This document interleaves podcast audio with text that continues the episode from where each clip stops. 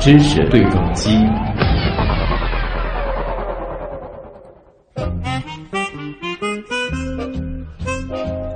在日本动画片《哆啦 A 梦》当中，有一款记忆力吐司，相信很多人都有印象。吃了这种吐司面包就能过目不忘，这种脑洞大开的功能，相信大家看了之后都会非常的羡慕。而就在最近呢，一款同样来自日本的记忆力口香糖红了，因为它宣传号称可以维持和增强记忆力。这款口香糖是引发了国内的代购潮。那。什么样的口香糖这么神奇？据介绍啊，这个记忆力口香糖是由日本的一家企业推出，产品介绍当中就称到，这款口香糖属于机能性食品，含有银杏叶提取物，具体为十二十九点二毫克的银杏叶黄酮配糖体和四点八毫克的银杏叶贴内酯，有维持中老年人的记忆力，也就是记住语言、图形等记忆能力的功能。产品介绍当中还提到，这款口香糖主要面向的是中老年人群，使用方法为一次两粒，咀嚼十分钟左右，一天一盒。虽然写着主要是面对面向中老年人群啊，但在国内的代购人群当中，却大多是为尝鲜的一些年轻人和备考的高三学生们。有代购的商家在网上介绍称，这款口香糖除了有效的维持记忆力，还具有舒缓逐渐衰退的记忆功效，并表示除了老年人，也推荐给年轻人尝试。记忆力口香糖在日本地区的售价是一百三十八日元，约合人民币八块，但代购的商家的单包售价则从十六元到十八元不等，价格翻倍啊！即便如此呢，销量依然是十分的可观。嚼嚼口香糖就能增强记忆，其实听上去真的非常的诱人。但冷静下来，我们观察一下这个成分，叫做银杏叶提取物，这是很常见的东西。仅仅靠银杏叶提取物就能提高记忆力吗？包装上写明是面向中老年人群的口香糖，对年轻人也真的有作用吗？我们首先来连线食品专家，华东理工大学食品科学与工程系教授刘少伟。刘教授，你好。哎，主持人好。嗯，首先能不能来给我们介绍一下啊？这个记忆力口香糖里说的这个银杏叶提取物，也就是银杏叶黄酮配糖体和银杏叶贴内酯，到底是一种什么样的东西？啊，实际上这个倒也不是特别。那么银杏提取物的话，它实际上是从银杏叶里面提取出的一些抗氧化的东西，比如说我们的刚才你讲的黄酮还有内酯。嗯。那么这两种的话，实际上都都是有一种抗氧化的作用。嗯。那么当然，这类类黄酮啊，或有一些这些脂类或者萜类的化合物啊，在我们蔬菜水果实际上都有。那么当然就是说，银杏叶这个提取物的话，很多的小白鼠实验或者一些实验证明，那么对我们的这个神经系统好像是有一定的作用。嗯。但是呢，在美国的话。也做过一些实验，那么就证明，好像这个也没有太大作用哦。呃，所以说这个嘛，就是说，保健品就像我们原来讲的，那么很多的是一种心理的安慰的作用比较多一点，主要是像安慰剂一样的这样的作用。哎哎，对对对。啊，那这种所谓的银杏叶提取物可以增强记忆的说法是完全的不靠谱的吗？呃，也不是完全不靠谱，因为。这个银杏叶的提取物的话，它大部分能抗氧化，能消除自由基。嗯。那么我们知道，我们的脑细胞的话，实际上是最小的组成部分是神经元。嗯。那么，而且我们也知道，神经元细胞的话，基本上在你人体的话，大概七八岁基本上就长成了。嗯。所以说，七八岁的大脑跟我们二十几岁大脑基本上差不多。嗯。所以说，对于这个神经系统来讲，或者是我们的大脑来讲，它的发育比较早。嗯，所以说你说是靠外力，然后到到老了，然后你再想这个改善它的这个记忆力，或者是改善脑细胞，这是不大可能。因为脑细胞到了长好之后，它就慢慢的衰退。这些神经元细胞的话，它是一次性的，损伤了就损伤了，它不会再生。啊，它也没有，所以说我们没有可能去修复。长大之后，对，长大之后的话，它就。记忆力就慢慢衰退是一个正常的现象啊，是那么当然就是说，哎，当然就是说我们这些细胞的话，它实际上那么受到一些自由基的呃侵侵扰，那么就有可能会受到损伤。那么如果说有一些能够消除自由基的一个物质，比如说这个黄酮，嗯，还有内酯这种类呃这种物质，那么能消除这些自由基，那么就能延缓这些呃神经细胞的一个损伤。那么这样的话，对延缓它的一个记忆力的衰退是有一定的好处。理论上讲，就是说它这个银杏叶提取物对于延缓记忆力的衰退还是有作用的。对，因为我们所有的细胞都会受到一些这个自由基的侵扰嘛，所以说。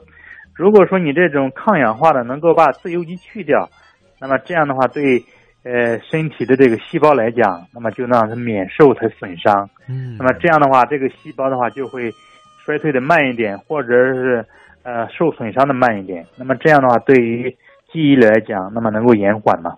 就衰退的话能够延缓。哦，怪不得这个呃卖的这个口香糖，它主要说面向的人群是中老年人，因为老年中老年人可能会面对一个就是记忆力逐渐衰退的一个比较对，因为明显的一个阶段之后嘛，到了成年之后，神经元细胞的话不会增多，它只会是呃损伤一个就少一个嘛。嗯，那呃我们反过来看啊，现在国内代购潮就是很多年轻人去买这个，那这个呃提取物对于年轻人来说也是同样的一个效果吗？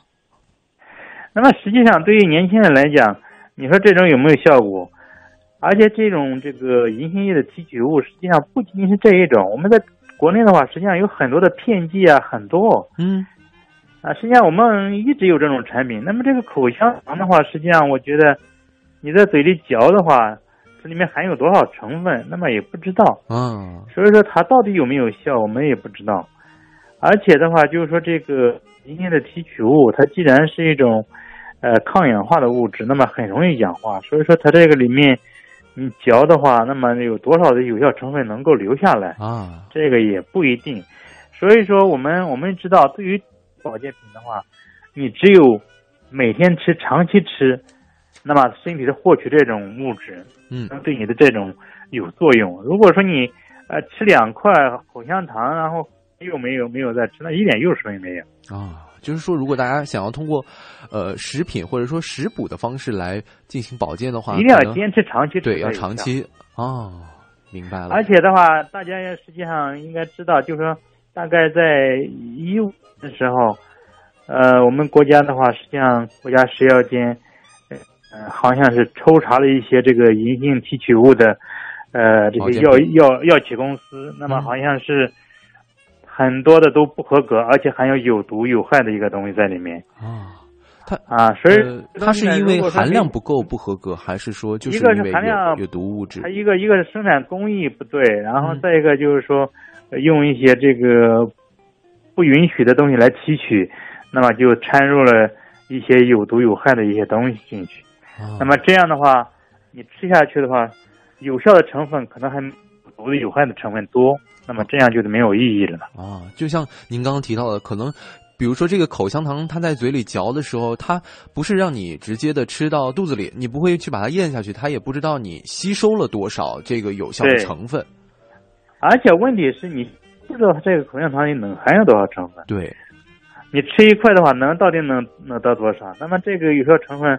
对你的这身体是不是有用？那又你又不是每天都吃，嗯，那么这个效果就更无无无从可知了啊。刘教授，他这里这个介绍当中讲到了一个啊，他这个含量的问题，他有说到这个呃，含了十九点二毫克的这个黄酮配糖体和四点八毫克的贴内酯，您觉得这个含量是能够有发挥作用的一个效果吗？因为这个实际上每个国家都有标准的，美国的标准更严格。那么我不知道，就是说日本的这个标准，它是根据哪个标准来定的啊？啊，因为美国的标准现在是比较严格，不仅仅对于黄酮啊和内酯这两个营养成分规定，而且对于其他的微量元素，比如说锌啊一些其他的矿物质元素也有严格的规定。现在啊，那么就说日本的这个规定的话，我不知道它是按哪一个规定来的啊？那现在在我们国家有没有类似的一些规定呢？我们国家也有的。嗯，可能对于这个我们刚刚提到的这一些物质，他们的一个要求是大概是什么样的呢？这个我倒记不太清楚了。啊，哎，因为这些规定的话，实际上都是根据每个国家的不同而定的。那么当然就是说，呃，你定下这个标准，那么它生产出来的这个口香糖，它口香糖是不用按这个标准的，因为它只是口香糖，它是按口香糖来做的，所以它是只是检验口香糖的一些东西。那么它号称这里面含有这么多，但是你又不会检验这些东西。嗯。所以说，它其实本质上就不是一个保健品或者是一个药品之类的。对，它是一个口香糖。对，它是一个以口香糖这个，好像是一个噱头一样的这样一个食物。所以说，这个我觉得亚洲人们比较相信这种，呃，保健类的东西，比如说呃酵素，那么也是从日本传过来。对，和酵素有怎么好的疗效。啊，让我们中国人每个人买一个酵素回家做酵素。嗯，所以说过段时间嘛，然后这个日本又出一个大麦若叶什么什么那种那种粉末一样的，嗯，哎哎，说是日本每过一段时间啊就推一个，比如说又是水素水，又是什么神仙水等等，它每过一段时间都要推出一个。可能就是有一些可能只是商业性的考虑。哎，对，它的商业运作反正是蛮多的。嗯，那呃，我们说完了刚刚讲的这个口香糖啊，就是现在可能家长或者考生这种心情，我们也是可以理解的，因为嗯嗯，他讲到就是说这个记忆力口香糖，其实在国国内外就是打着这种补脑、增强记忆力的这一些呃很多的补品都是这样子的，比如说像鱼肝油啊、燕窝啊等等，都是层出不穷的。我们之前也报道过一些，比如说像。中药中医医院开的一些所谓的聪明汤，就是各种的药材熬制出来的中草药的一些滋补品。据说吃了之后，就是让人能够非常的精神爽朗。还有比如说像高考丸，就是把各种药材放在一起做成一个丸药，让考生吃了之后也能够精神好，不容易疲劳等等。所以就想问问您，就是这种所谓的聪明汤考试完，您您怎么看呢？我我始终认为这个是一种心理的安慰剂。我觉得很多的保健品实际上都是心理的安慰剂，那么就是人，呃，吃了之后让你自己觉得，哎呀，自己在某个方面是比原来好了很多。嗯，我觉得，我觉得，呃，我们做好多的实验的时候，不是，然后分两批人，然后一一一份真吃，另一份就吃一个号称是有的，但实际上没有。那么你后面再测的话，他觉得啊，自己是比原来好了。嗯，所以说我们人的心理暗示作用很重要。那么你看，就比。就像我们的记忆力这方面，嗯，你看，没有说哪个聪明人让自己也在吃东西，那么都是 自己认为笨的人，然后然后补补，但是越越吃越补，啊，就是恶性循环。实际上这个东西嘛，我觉得，因为正常的人，你知道，你的这个神经元细胞，实际上到了一定的年龄，基本上定下来的，你后面再吃，也其他东西也没用，嗯，你你也不会让你变聪明。啊，其实身体的很多技能到成年之后，其实已经比较稳定了。对，最多就是让你延缓衰老，嗯，这个是有可能的。但是延缓衰老的话，你要坚持每天都吃。再一个就是说，就我们知道，如果说你的生活做做做啊作息习惯不好，嗯，那么这个有可能，那么对于你就更更加这个衰退的更厉害。对，这个会有更大的影响。如果作息不规律的话，所以说并并不是说你吃什么东西，而是你。其他的习惯不好，让你的这个记忆力衰退的更厉害啊！吃只是其中的一一个环节，对，这只是影响我们大脑的一个元素、一个因素而已。实际上，影响我们大脑的因素很多。嗯，比如说你酗酒啊、抽烟啊，然后熬夜啊等等，那这个实际上都是损伤很大的。嗯，对于神经元细胞损伤都是比较大。嗯，说白了，其实很多这些，比如说聪明汤考试完，它就是一种心理安慰。那呃，其实我们常常也会说到一些常见的比较补脑的一些食物啊，大家可能会比较知道，比如说鱼肝油、核桃这种等等，这些吃了有没有一个健脑补脑的效果呢？如果说我们长期去坚持吃的话，就像我们刚开始讲的，实际上就是一个自由基的问题。那么如果说你对这个脑细胞能补充些氧，然后又让它免受一些损失，那么任何的食品实际上都是有营养的，嗯，这是很正常的。那么你要如果是营养膳食平衡了，那么你的营养都得到充分的吸收了，你吃什么都可以，主要是还是一个平衡。你光吃这个东西也没有什么用啊，也不可能说我一天三餐就光吃这个核桃了。哎，光吃这东西，其他营养又没有了，那你还是要影响整个系统啊。总归说，是一个复杂的一个有机系统。你不能说光一个东西好了，你光大脑好了，其他的都不行了，那也不行。嗯，其实我们从膳食上面，不管是我们的作息还是各个方面，都是要达到一个平衡的状态，可能才能更好的维持我们身体的一个机能。对，就我们说的这个这个记记记忆口香糖，那么它实际上里面就是一个黄酮嗯，还有个内酯。那么这两种东西实际上就是抗氧化的东西。那么抗氧化的这些黄酮类的一些物质，实际上在其他的蔬菜水果里面都含有很多，啊又并不是说这一只有它银杏。只有这个口香糖里有。哎哎，对，嗯所以说如果说你光吃银杏叶，其他都不吃了，那有问题的。对，那肯定还是会产生影响的。好的，哎今天也非常感谢华东理工大学食品科学与工程系教授刘少伟老师给我们带来的介绍，谢谢您。嗯，不客气。嗯。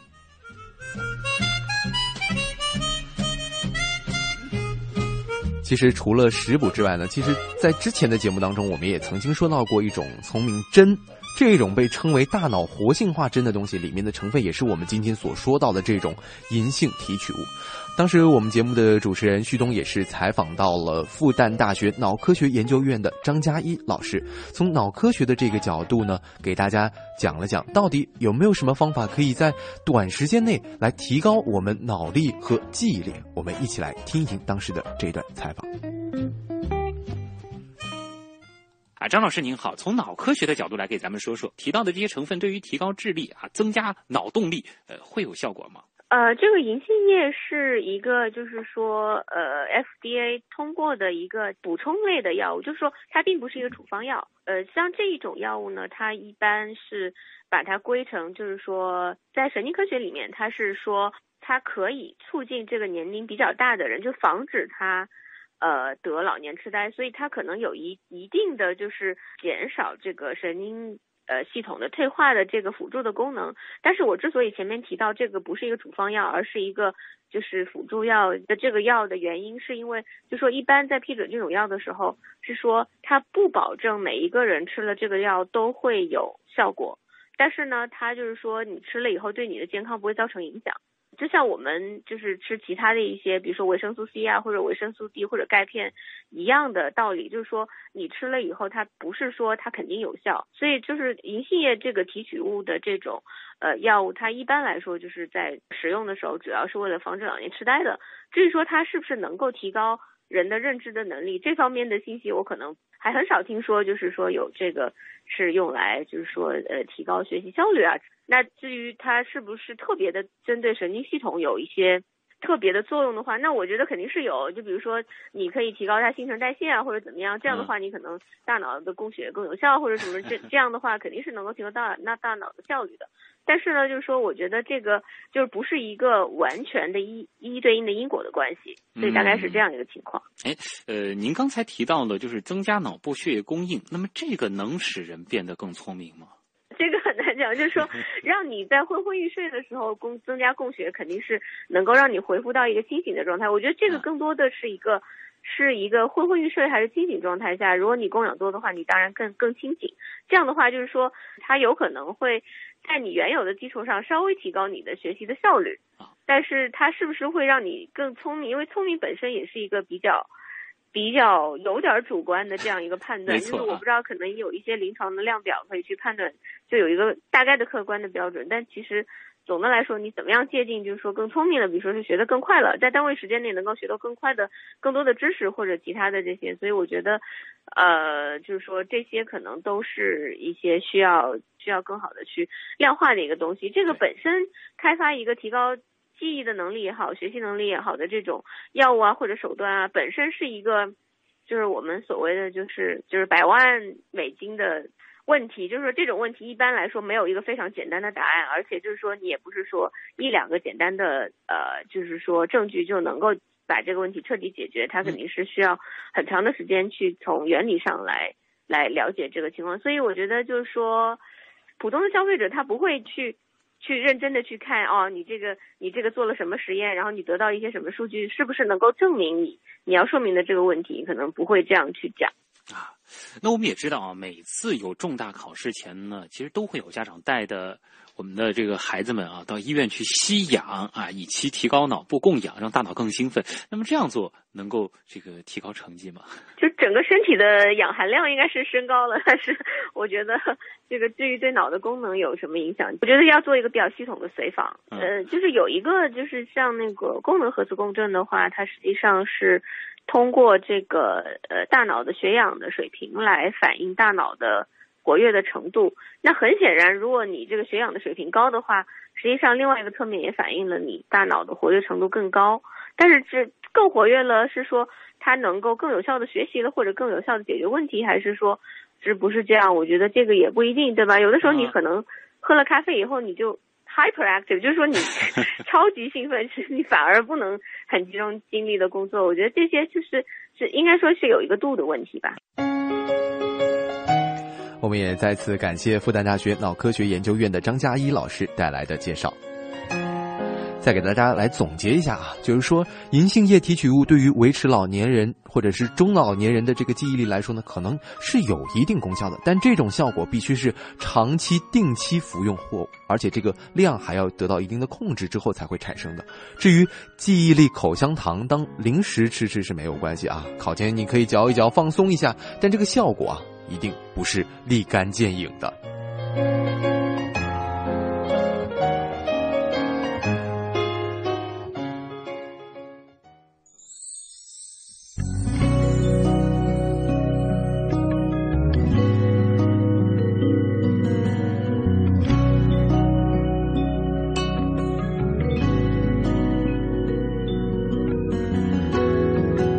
那我们今天也说到了这个口香糖啊，口香糖本身呢，很多人都喜欢嚼。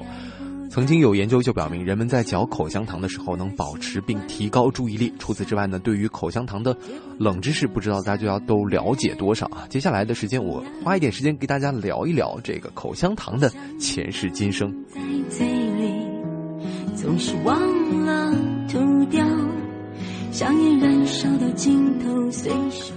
说起人类嚼口香糖的历史，可真是有点年头了。几千年来，人们都有着在嘴里嚼点什么东西，保持口腔清新的这样一种习惯。就比如说，古希腊人喜欢嚼树枝，而印第安人则喜欢咀嚼树干当中粘的这个汁液。位于中美洲的玛雅人喜欢嚼糖胶、树胶。近代美国人一度非常流行嚼石蜡，也不知道这些奇奇怪怪的东西进嘴里之后，味道会不会有一些奇怪。当然，这些都只是口香糖的一个雏形，并没有商业化。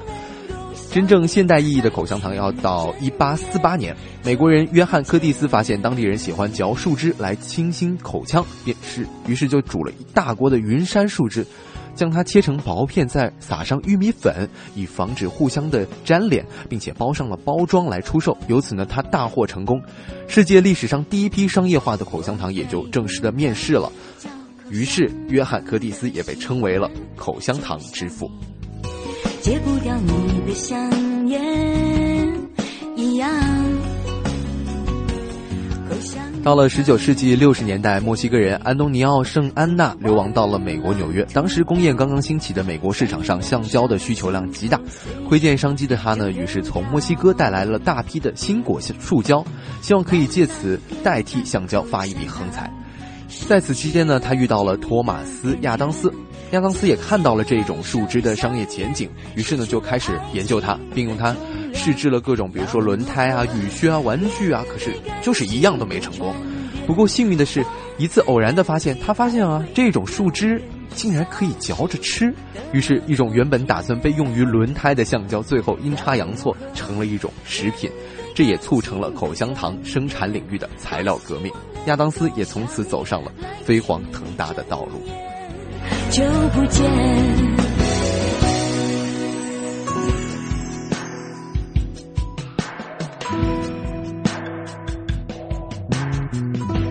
到了一八九三年，美国的里格利公司研发推出了果汁味和榴兰香味的口香糖，从此之后呢，口香糖终于是有了不同的味道。发展到今天，口香糖已经有了木糖醇、泡泡糖、板式口香糖、糖衣口香糖、功能性口香糖等多个品类，各种合成材料、甜味剂和添加剂的应用，为口香糖的口感也是增添了不少的色彩。徘徊，留恋着消失的昨天，要如何面对感情的转变？多希望能够像你来去。一睁眼就不见